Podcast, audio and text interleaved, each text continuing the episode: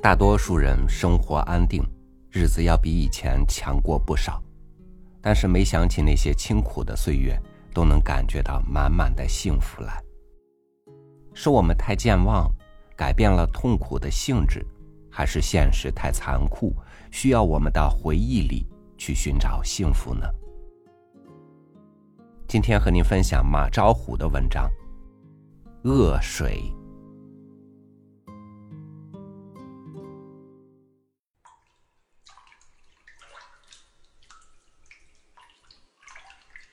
我出生在北方一个缺水的地方。记得那时候，我们一个村子的人吃水都要到十公里之外的一处很小的泉眼里去挑，经常要排上几个小时的长队，才可以不深不浅的挑上一担回家。水落石出的成语，我是这样知道的。为了水。邻里之间隔三差五的要闹出一些摩擦，特别是到了夏秋断水的季节，村里的关系就更加紧张了。请我喝酒不如请我喝水，这是村里人说的最多的话。下雨是村子里每个人都期盼的日子，也只有在这样的日子里。大家才可以心平气和的相处。那时候，家家户户都建有水窖，用以在下雨天里储藏今后很长一段时间的家庭用水。也只有在下雨的日子里，大家才可以心平气和的相处，才可以痛痛快快的洗上一回澡。先是像我们这样的孩子。全身脱得光溜溜的，在雨里奔跑、跳跃、大呼小叫，尽情的享受水带给我们的抚摸与清凉。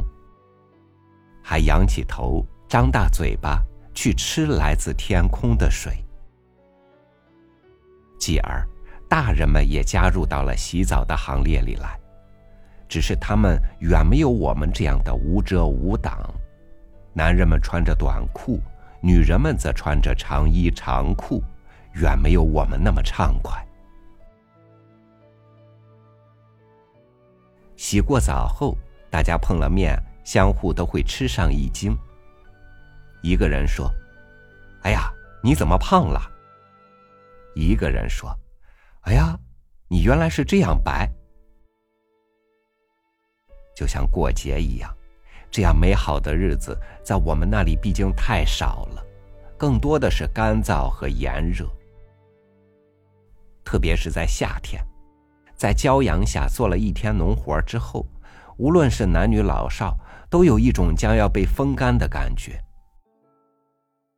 储藏于水窖里的水显得更加的珍贵了。母亲用一把大锁锁住了我们对水的渴望。而挂在他腰带上的那把钥匙，象征着权威以及幸福和痛快。我们等待着那一刻的到来。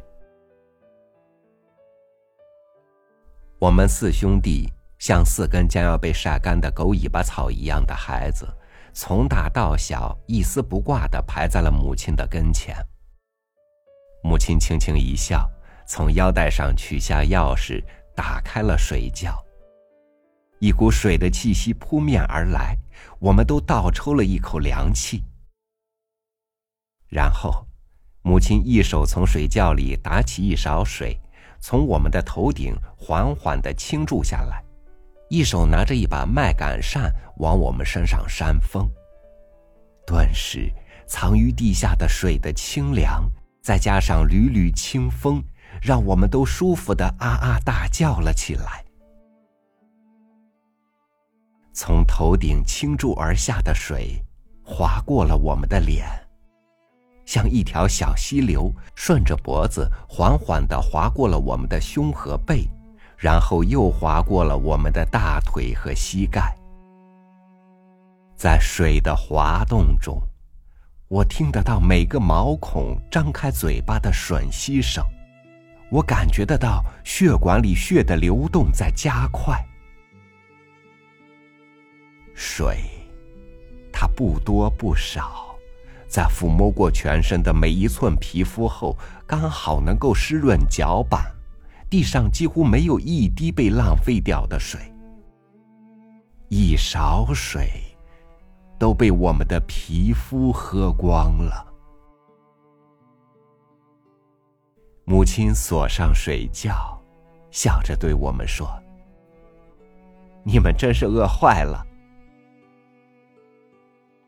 这是我至今为止唯一听到的将渴说成是饿的话。